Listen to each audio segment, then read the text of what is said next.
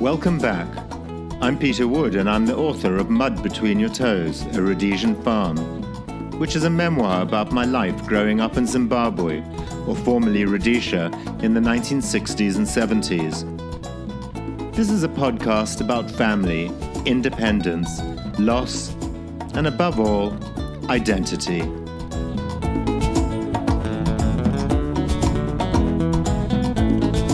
So I'm here in Zimbabwe visiting my family and sitting here on my mother's beautiful veranda watching a pair of African weaver birds building nests in a giant tree fern.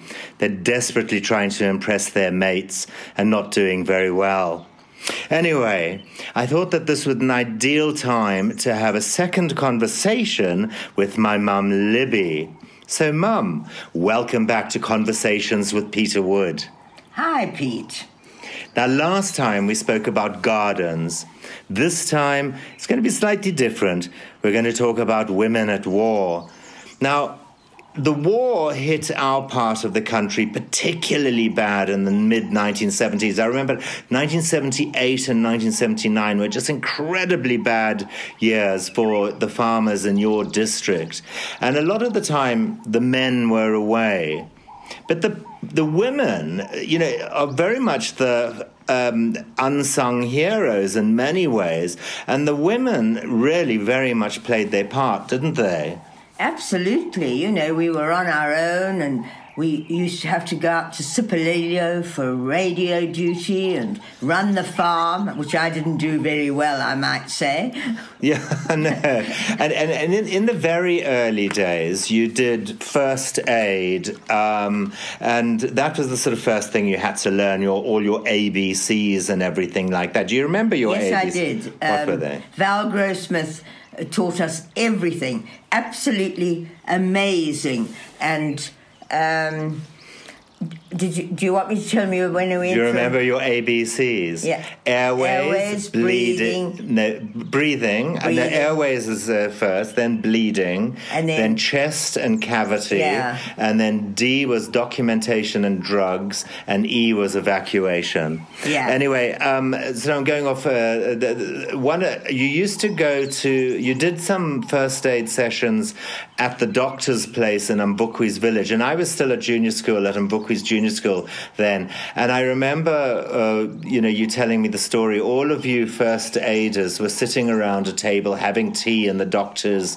um, office, and suddenly there was this bloody big crash outside, and this car had crashed, and you all ran outside. Now there were these kids, school kids from the school, lying over the road, weren't they, with guts and blood hanging out? It was, it was all. Um, they were fa- beautiful wounds, all false wounds and things. and you didn't know that No, they were we- false. We, got the fright of our lives. We thought they'd all been, but it was an exercise and it was absolutely brilliant because then we all had to uh, do what we were supposed to do.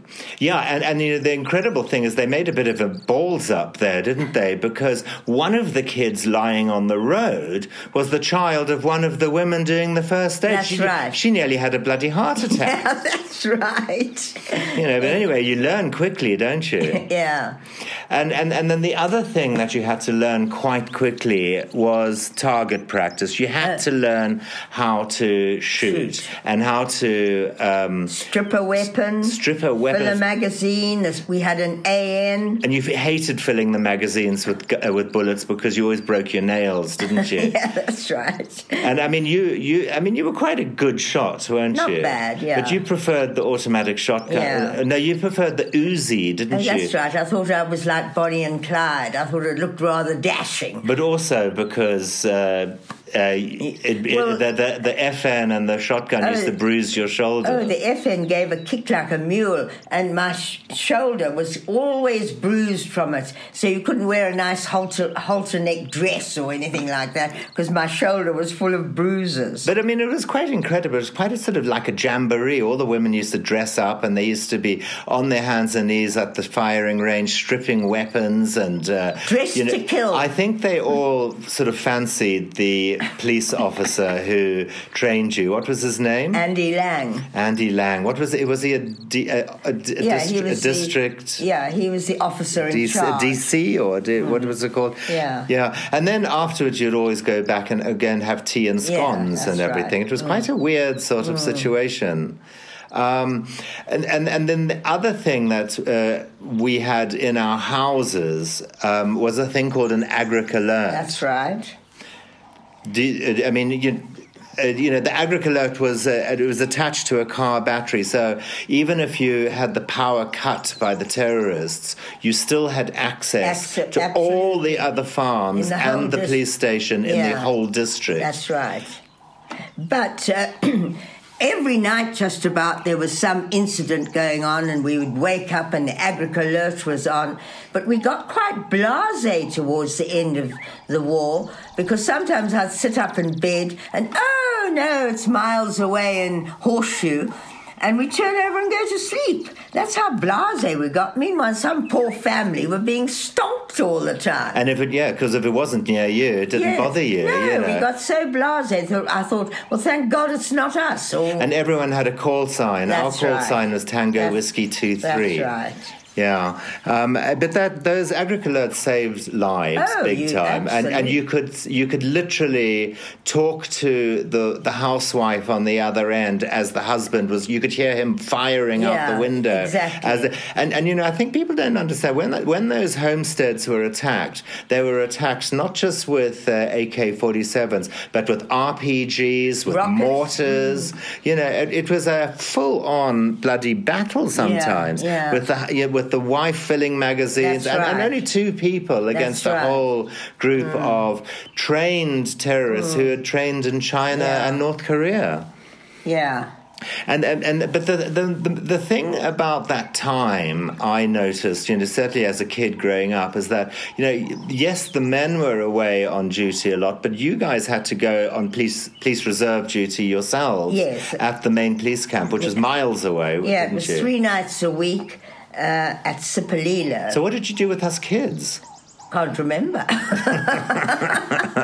well, anyway, we all survived somehow. I mean, you know, but, but I mean, you had some quite extraordinary stories when you were on police reserve duty. oh, well, I remember once at the end we had to be escorted up there because it was too dangerous for us to go there on our own. But I remember Myrtle Bentley was going up to Sipolilo once she was due on duty.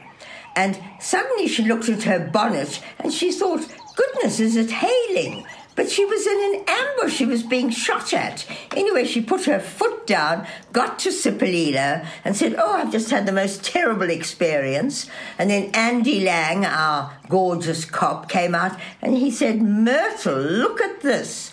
And in her headrest, well, it was full of about four bullet holes. God, amazing, amazing, and and also, but the, the women, their duties were to man the radios, and that radio was for the whole of Operation, uh, the whole of Mashonaland, Yeah. really, wasn't it? So you were hearing things that were going Oh, yeah. on all Yes. over. It was quite. It must have been quite exciting, and and wasn't there a funny story with? Um, Alison. Oh, Alison Worley Birch. You see, we were always taught radio procedure, and if somebody was giving us a message, uh, you'd say, if you'd copied it down, I would always say copied. But Alison, uh, um, or you could say Roger. Anyway, Alison was um, getting this message from another black constable somewhere in the TTL. And TTL being Tribal Trust Land. and she was feeding him this information, this constable, and he kept saying, a Roger, a Roger. And in the end, she said, And will you stop rogering me? And this went all over the country. Yeah, I mean, I mean that's a funny story, you know. Uh, but there were some also awful ones, weren't they? I mean, there was a guy who worked in our district called John the Pom. Oh, yes. And um, who was on duty that day? That Roseanne was Roseanne Henderson. Henderson. And her husband was involved as, and our father, my father John, was involved in the same contact. yeah, they were, uh, they were, a rocket came into their vehicle. A rocket, an RPG. An RPG rocket, and John, funnily enough, moved up one John, seat. there are three My- Johns, There so was we need John to- Henderson, John the Pom, and John Wood, all in the Yeah. in this vehicle. And literally a minute beforehand, John Wood, my husband, moved up one seat, and John the Pom moved up next to him. And as John the Pom sat down next to him, this rocket came through the ve- vehicle and killed John the Pom. His arm came off, and my John caught him, but it was literally one. But all that came, the only message we got, Roseanne was on duty saying, John has been killed, and we didn't know which John it was for ages. My God, it must have been absolutely awful Oh, for. Alison as well, you know, being manning the radio. No, it was Roseanne. Roseanne, sorry, Roseanne. Yeah. And, um, her own husband, yeah. That's terrible. I do write about it in the book, so we won't go on Okay, about John the all Pom, right. Mm. but it was a terrible situation. And there were lots of terrible situations like Yeah. that, weren't there? Yeah. I mean, um, that Graham chap, what was his name? Yeah. Uh, and he was blinded Yeah, in a contract. right. There, there was some terrible, terrible, um, you know. And, and then you said there was a, another chap called Irvin. Oh, I was on. There was so much going on when uh, you used to do our radio, and we used to have to write, write it all down. And on, at I think it was five o'clock or six o'clock in, In the, the evening, evening. the the radio duty on the radio girl on duty had to give what was called a sit rep, which is a situation report about all that happened during the day. Well, I was on one day and it was just one thing after the next. But the first thing that happened when I went on duty at seven o'clock, Bobby Irvin was in his land and they were mortaring him. Anyway, he got away and I wrote all that down. But so much went on during the day that when I did my sit rep to give it to everybody at five o'clock, I completely forgot um, the Irvin incident because there'd been so man- many. His And- was almost like, a, yeah, not, you know. and Andy Lang said, "Oh, you've forgotten Bobby Irvin." I said, "Oh gosh, but there were so many things going on. Sorry." And then I had to go back again and say, at seven o'clock this morning, Bobby Irvin was mortared in his. I don't think a lot of people realize just how uh, crazy it was during those, uh, especially those last few years of the war. You know, really I mean, it really then. was. You know, there was going, there was a farm being attacked every night, and Yeah. and, and I mean, you, you, you know, but when you weren't on duty and the men were away, often the women formed these laagers. That's now, for the for the listener who doesn't know, a laager was a, a Boer, um, uh, you know, during the the. the the Boers in South Africa, they used to put their covered wagons in a circle, and that was called a laager. Well, in the modern day, it basically meant that all the women and kids got together in one house Yeah, and defended right. themselves. And we had a ball. You know, and you had an absolute ball, and you all got pissed. Yeah. And the kids were kids were probably in the room right at the back, you know, where you couldn't have helped anyway. But in fact, you didn't like going to those laagers. I mean, I you preferred very bad. you preferred to just stay Yeah, at home on I your own with us bad, kids. yeah. I mean, it was it was a, it Which was very really lonely, fair, and it was yeah. quite scary, you know, especially when you when you, you got a power cut and you never knew was this a power cut? Because the uh, Mm. the terrorists had cut the power and they were coming up the hill to attack the house, or was it a power Yeah, cut because a tree scary. had fallen That over the line? That was scary. Mm. terrifying. That I remember as a kid those power cuts and thinking, and you were waiting there with the gun to be attacked, Yeah, and, and then it didn't come, and it didn't come, and you think, okay, um, you know. uh, Um, it, uh, you know, but uh, also even during the day it was dangerous. But I'll, I'll come to that. You know, you going riding later.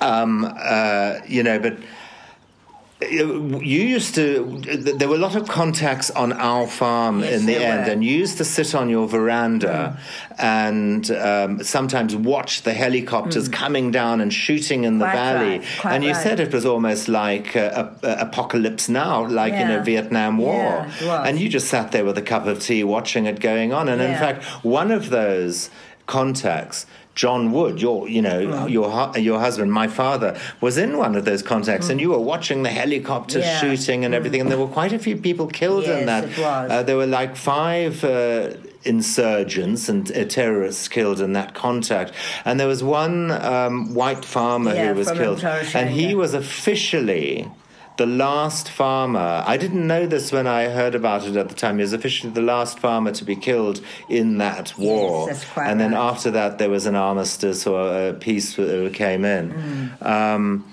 I think his name was Francis, somebody Francis. Right. Okay. But uh, the, but um, going back to those sort of lagers, you know, where all the women got together. There was uh, one particular incident I remember when we all went to the Harringtons, and all the women and the men were there. It was Christmas carols. That's right. The men were there, and then suddenly the Agric-Alert went completely crazy, and uh, uh, Dave Dolphin's place was attacked, and someone else's place was attacked, and all the men just disappeared within minutes. They all disappeared to go off to fight the war. You know, it was a bit like Gone with the Wind. and then suddenly, do you remember that yes, time? I do, I do. And you read the lesson, I remember. Okay. And we were just left with the priest and we were all just the left women. with the, with the priest and all the women. I mean, it, was- we were just And the like, children. uh, just like sitting ducks, actually. you know, and, and also you got to remember that there were all dirt roads and there were landmines on the Mm. roads, and every morning when you came out, you had to sort of look for landmines. Mm. You know, you looked for the soil if the soil had been disturbed. Yeah. Although we never sort of found any on our farm, did we? no, thank goodness. But um, You, Yeah. you used to go riding every morning yeah. as well. And I only found out afterwards, after the war, well, you know, they interviewed a lot of these terrorists, and they said, "Oh yes, we they used to see me go riding every day." So I don't know. I had a lucky angel. Or maybe they after me. felt that our farm, because our farm was wild, Yeah. and a lot of people said that they used to like to come onto our farm because it was a bit like R and R, because they knew no one would ever find them in the bush because it was so Yeah, wild, you know, and that's why they didn't attack you because they felt they would have compromised Yeah, their position. right. Apparently, Yeah. I, I, there was a lot of camaraderie, wasn't Oh, there? You know, it was fantastic. people really People got all- together. all pulled together. But when the men were away, uh, the women had to run the farm, and I wasn't very good. And John had changed uh, uh, his seed beds to another site, and I was given this message please, will you go and see that the seed beds are watered? So I had to phone my son Duncan in Selous House at Prince Edward. And I said, Duncan, where are the seed beds? I've got to go and water them. I didn't. I, I know, you know, but didn't you have a dream that John had been killed, and you, you woke up in a panic, thinking, "Christ, I don't even know where the seed beds are." yeah, that came into it too. yeah.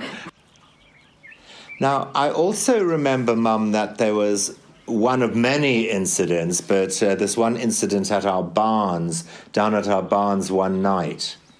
Yeah, you know, we ha- we were very lucky. We had a lot of lucky escapes looking back on it. I remember we'd come back from the club and I was asleep in the front seat. And we shouldn't have been out at night. No, anyway. Anyway, John got out to check his barns because farmers had to check their barns. And he came back and sat in the car and he says, I don't know what's wrong with this barn boy. He's in a terrible state. He's shaking like a leaf. Anyway, we didn't think anything of it and we drove up the hill and went to bed. And it was only along uh, uh, afterwards that we realized that as we drew up to the barns, there were about 10 terrorists hiding behind the wood pile. And this God. poor barn boy didn't know how to tell us because he was making funny gestures and things. And looking back, we we had quite a few lucky escapes. But fascinating how we realized after the war how many times the terrorists used our farm as a sort of base, as And a they- sort of R and R, didn't it? Absolutely, and they knew exactly what we're doing almost every. And we were quite lucky in then because Yes. the farm was so wild. Yeah, yeah, that's quite right. And then they would skedaddle over to the next farm, hit them, and then come, Come back, to, ours. us. Yeah, Yeah. yeah. I, I think uh, you know we sh- we should sort of end off quite soon, but I, I just want to think at the end of the war. There was this war for. I mean, pe- there were, you know, although war- we talk about camaraderie and you know all the excitement and um, all, all of that kind of th- thing, the the bottom line towards it because the war went on for seven Yeah, years and it exhausted the farming community and people were war weary, weren't That, that's the exact word. We were war weary. In the end, just before the end, I went to three funerals in one day. Yeah, it was absolutely awful. There was nothing um, good about it, you know. And when that when Mugabe finally came to power, I think people were just secretly, Oh. You know, relieved Oh, that something yeah. had happened. Didn't matter what, but something had happened, and we could, at long last, drive around without the thought of being ambushed every single day of our lives. Yeah, yeah. And I mean, it must have been terrible for the women uh, looking after those children, especially Oh, yeah. with little kids. Yeah. You know, it was better with us teenagers because we could load a gun and help. Yeah, absolutely. Mm, and we all slept with guns next to our Yeah. beds. Never went all- for, for years and years. Even Mandy. Yeah. Yeah. So I'm going to uh, end up uh, on that, Mum. You know, it was really interesting talking about women at war, and I'll, you know, you never know. I'll probably come back with another topic at a later stage. Okay, so thanks so much for for joining Conversations with Peter Wood. Okay, well, it brings back a lot of memories. And it's so nice doing it here, not in situ, but here in Harare, you know, looking at your garden and the birds and everything Yeah. like that. And, you know, um, uh, so we'll, we'll hear from you again, no doubt. Okay, bye. Thanks very much, Mum. Take care. Well, that's about it. Thank you so much for listening to me. And remember, you can tune into my new episodes of Mud Between Your Toes via iTunes, Google Play Music, Stitcher, Blubrry, and Pocket Casts. Don't forget, you can always buy a copy of my book on both Amazon and Kindle. And I also welcome comments by email on mudbetweenyourtoes at gmail.com. If you want to get involved and you have a good story to tell about those years in Rhodesia, and if you're brave enough to be interviewed for Mud Between Your Toes, feel free to write to me. Goodbye.